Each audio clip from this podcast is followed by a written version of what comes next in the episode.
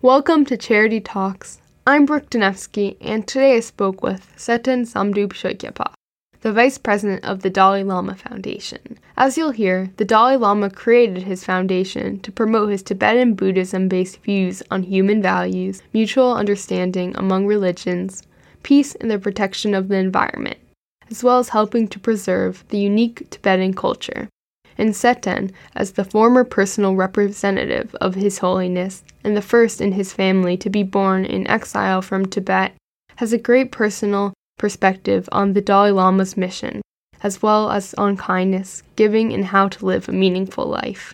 I really found this to be one of my most interesting podcasts, and I hope that you agree and get as much out of it as I did.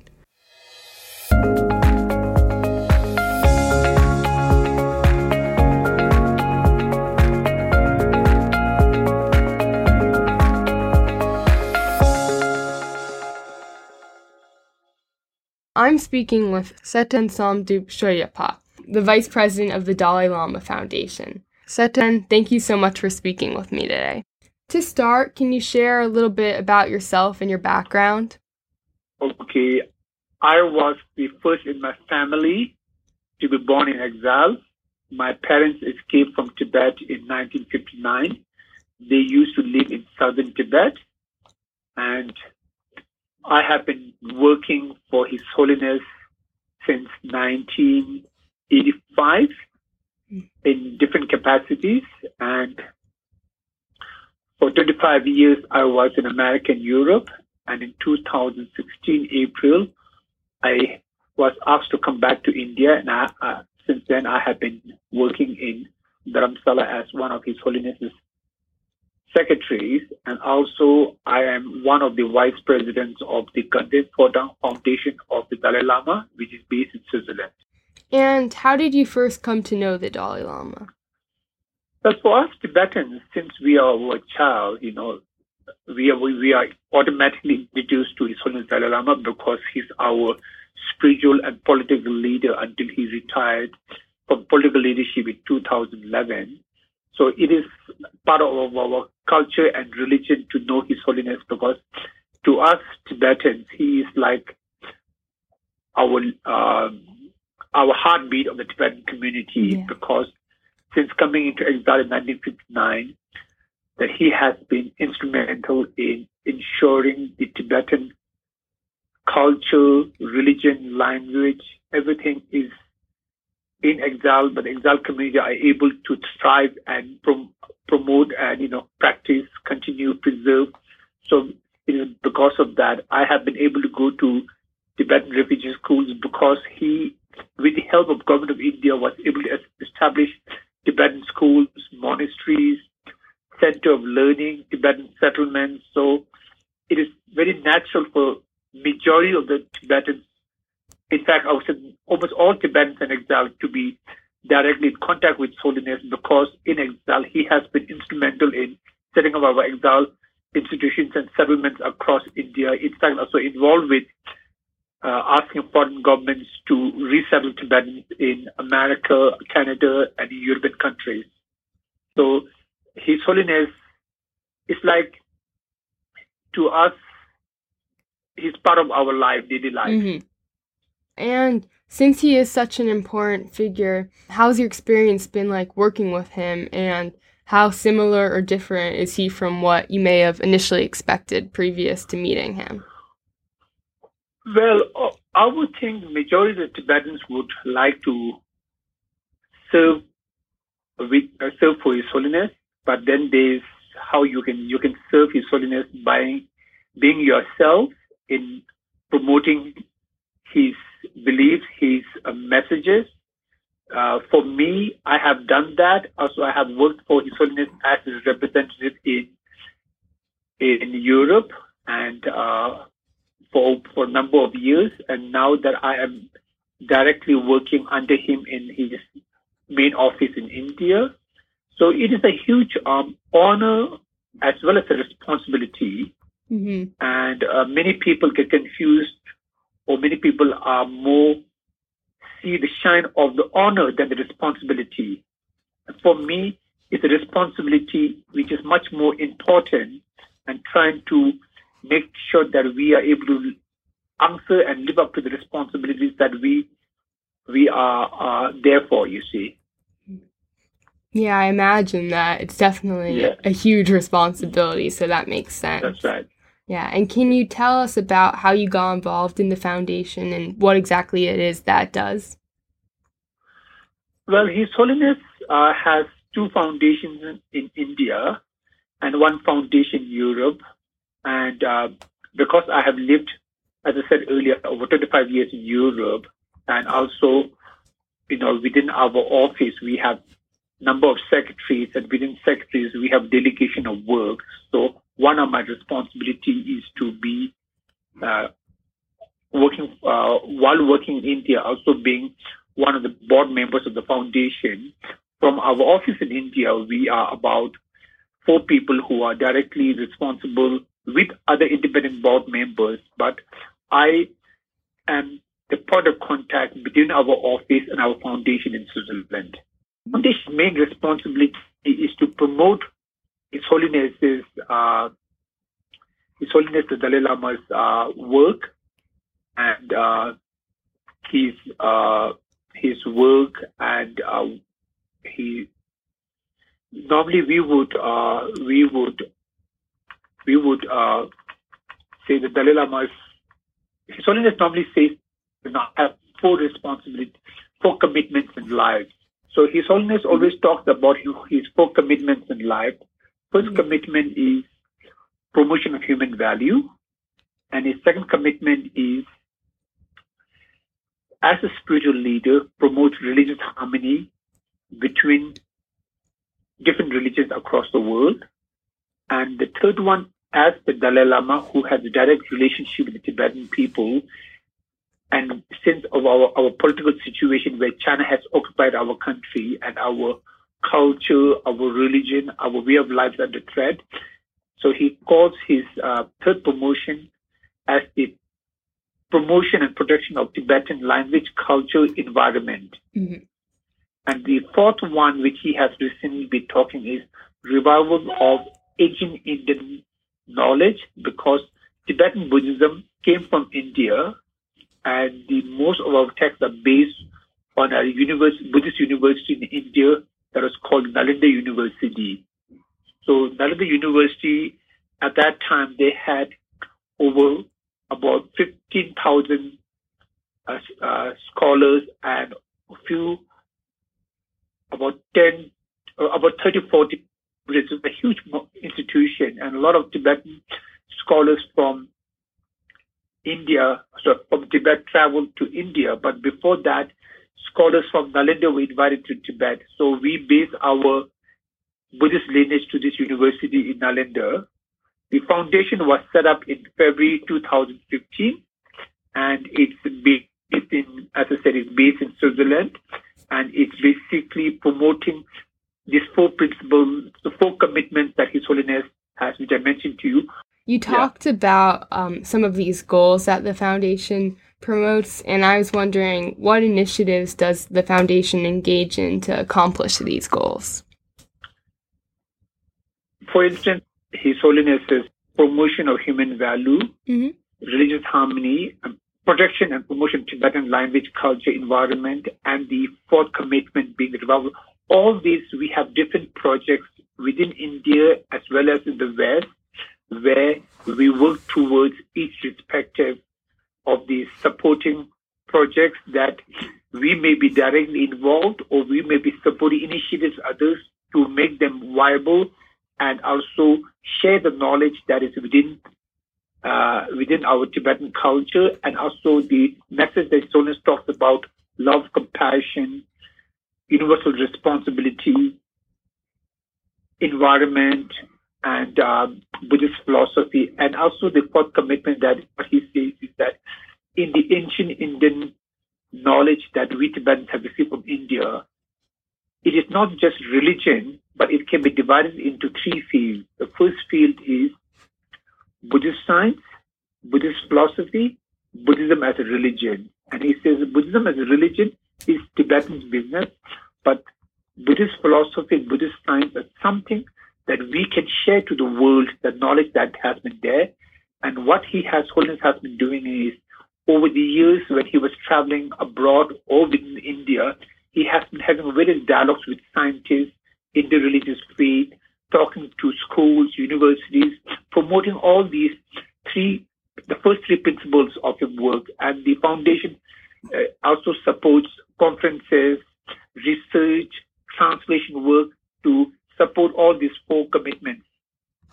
And also the foundation has a annual scholarship for graduate Tibetan graduate students uh, to support uh, a small bursary scholarship to help them with their master's or PhD studies, which is uh, one of the important uh, projects of, of, our foundation, which is basically to build up the Tibetan human resource so that Tibetans who are trying to specialize in different fields will have a little bit more money to focus on the studies than trying to find part-time work while they're studying and pay off.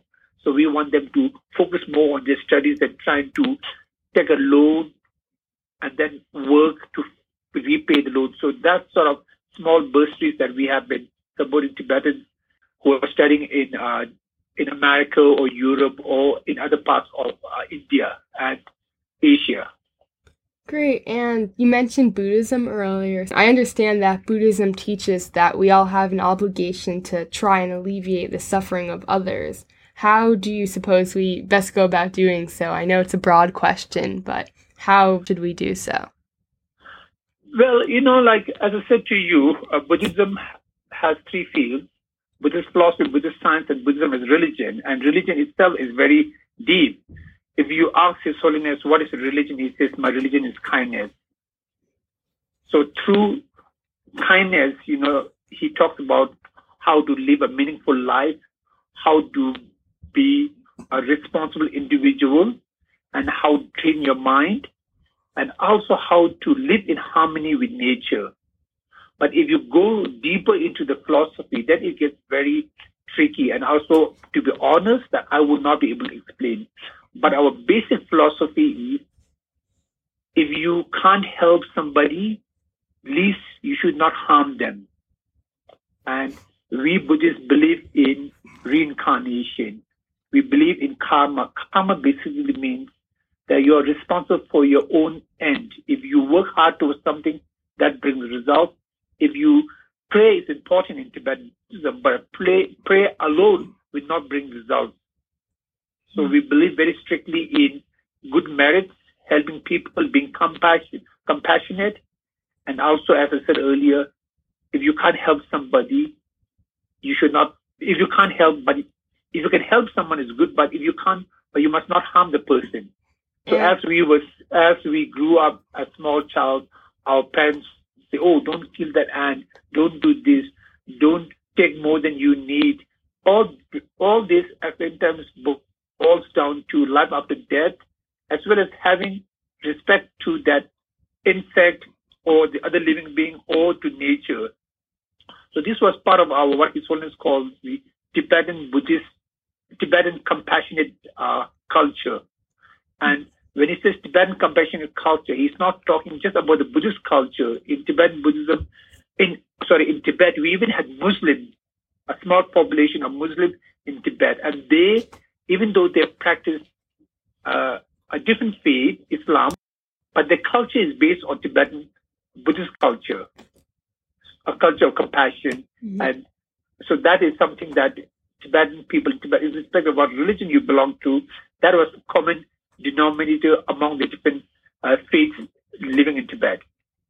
And I agree completely that compassion is just so, so important, especially now during a time where there's definitely a lot of conflict in the world and different ideologies. So I just think that compassion for others as well as the environment is so important. And I know that the Dalai Lama has said compassion and concern for others are the keys to human survival.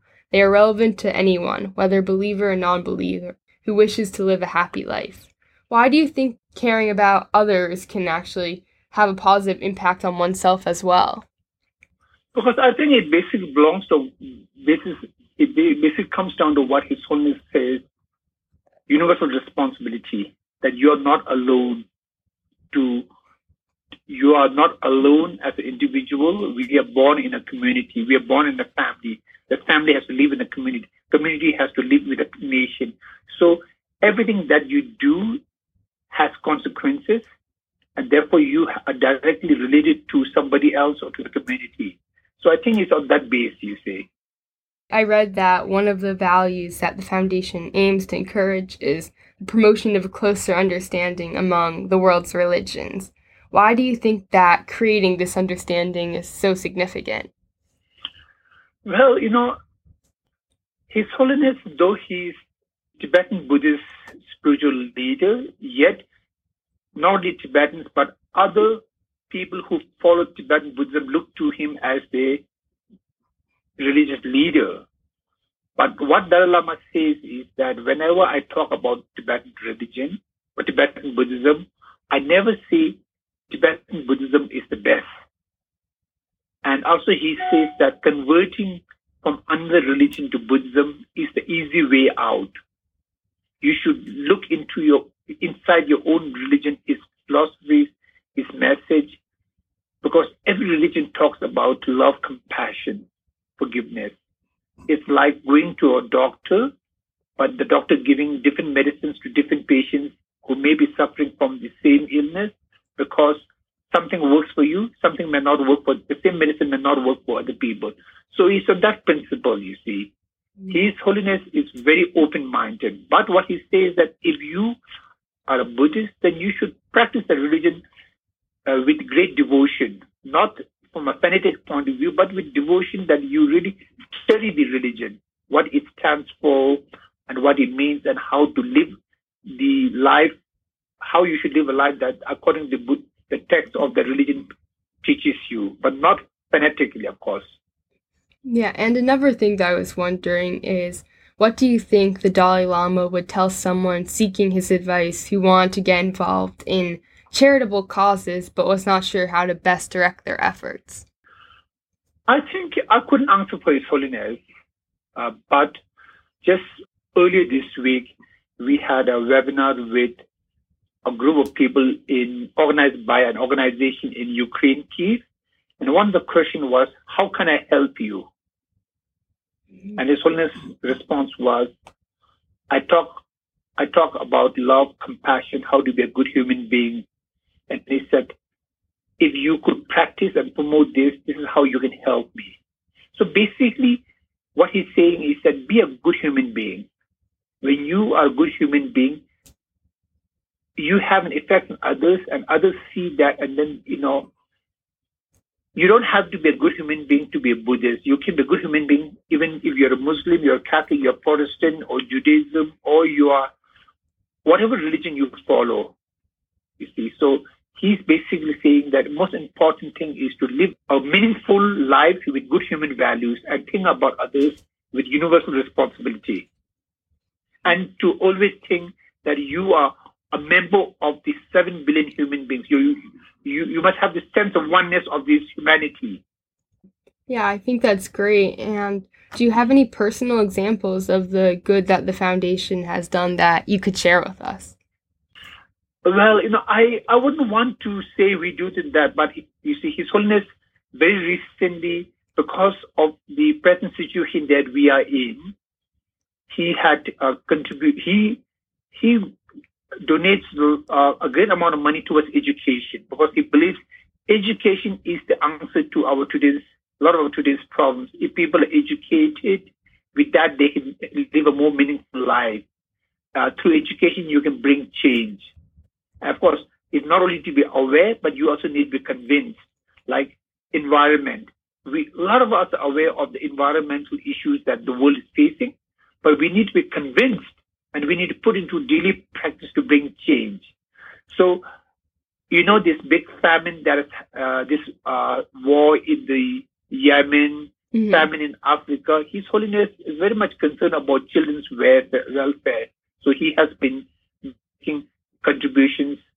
Uh, just two days ago, there was an appeal by the World Health Organization towards a vaccine program, COVID-19 vaccine for the entire uh, the world's population. So His Holiness made a His Holiness made a donation. Basically, is something that the world can benefit, not just one community or one nation. How we as member of the humanity, as I said once, as I said earlier, His Holiness strongly believes in the sense of oneness of humanity. So something towards that, you know, he feels very passionate about. And he's a very passionate advocate of environment. He's deeply concerned about it. There's a new book that will be released in November in America and in Europe called Our Only Home, Dalai Lama's appeal to the world on climate change.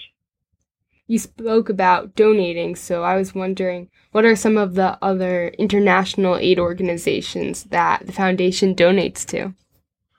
But you know, you have to also remember that we are a refugee community. His Holiness is a refugee, even though he's internationally known he's a refugee. So we also have limited resources, but whatever little resources that His Holiness has, he's always in sharing. He, as I said to you earlier, a lot of the work that we do also is shared this great Buddhist philosophy, Buddhist science that His Holiness has learned from a child.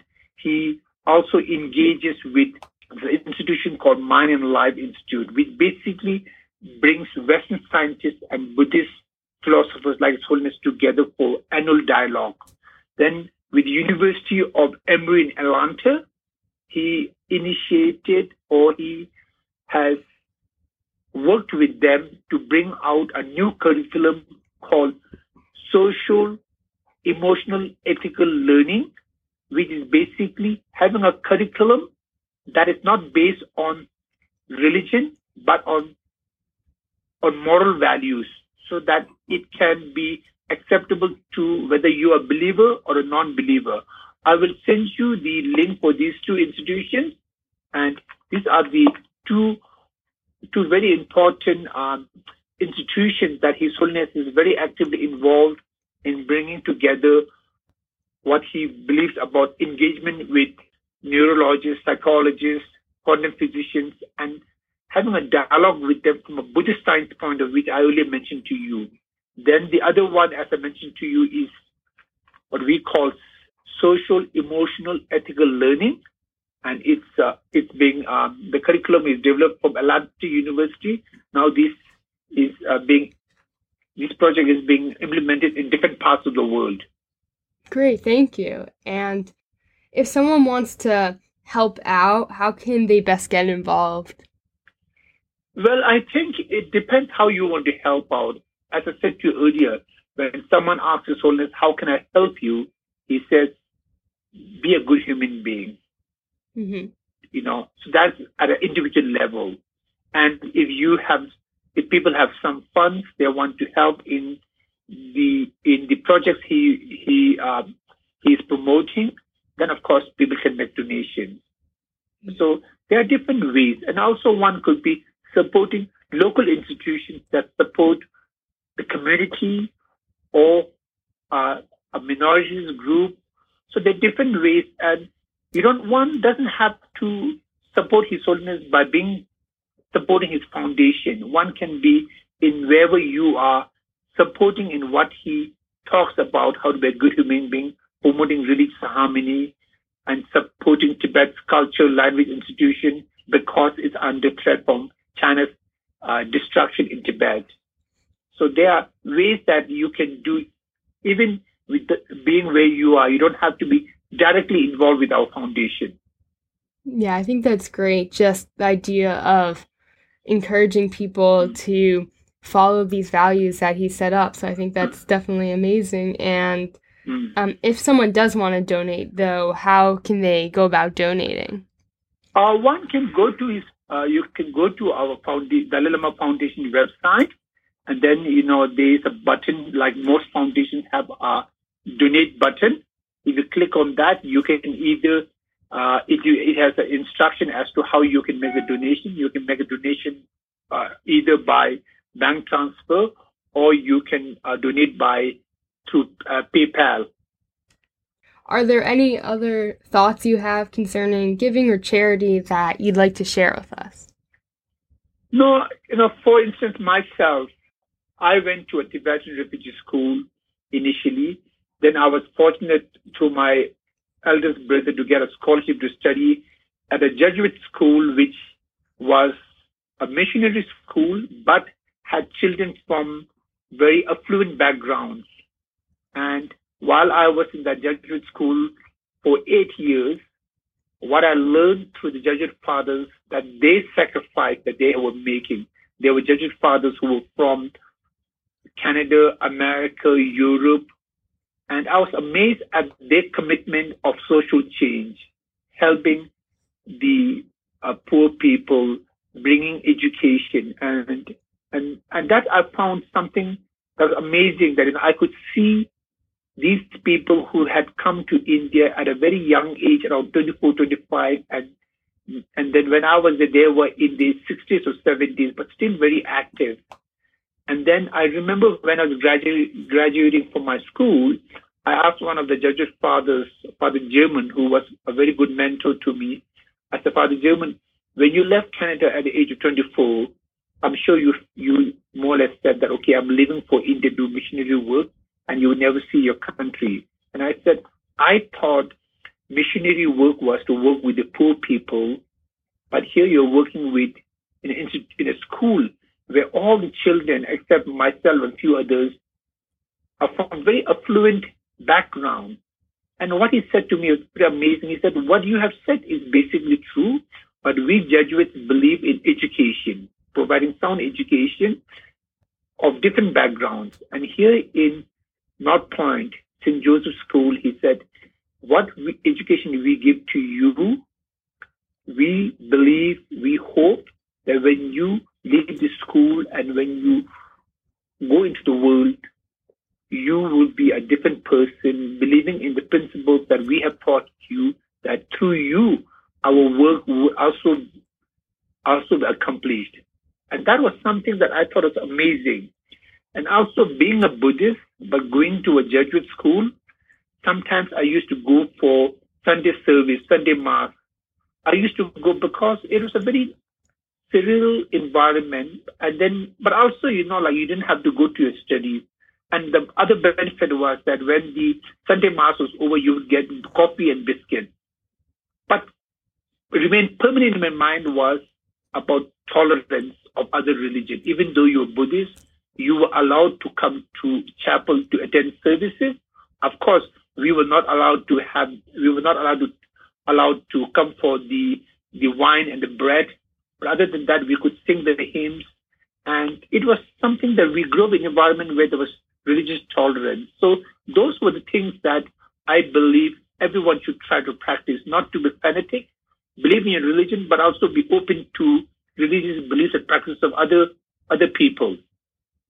I completely agree. I feel like this definitely goes back to that idea of compassion that we were talking about before. And I just want to say thank you so much for coming on and sharing your experience with all of us. I really appreciate it. And I think that this was really valuable. So thank you. Okay. Excellent. Thank you.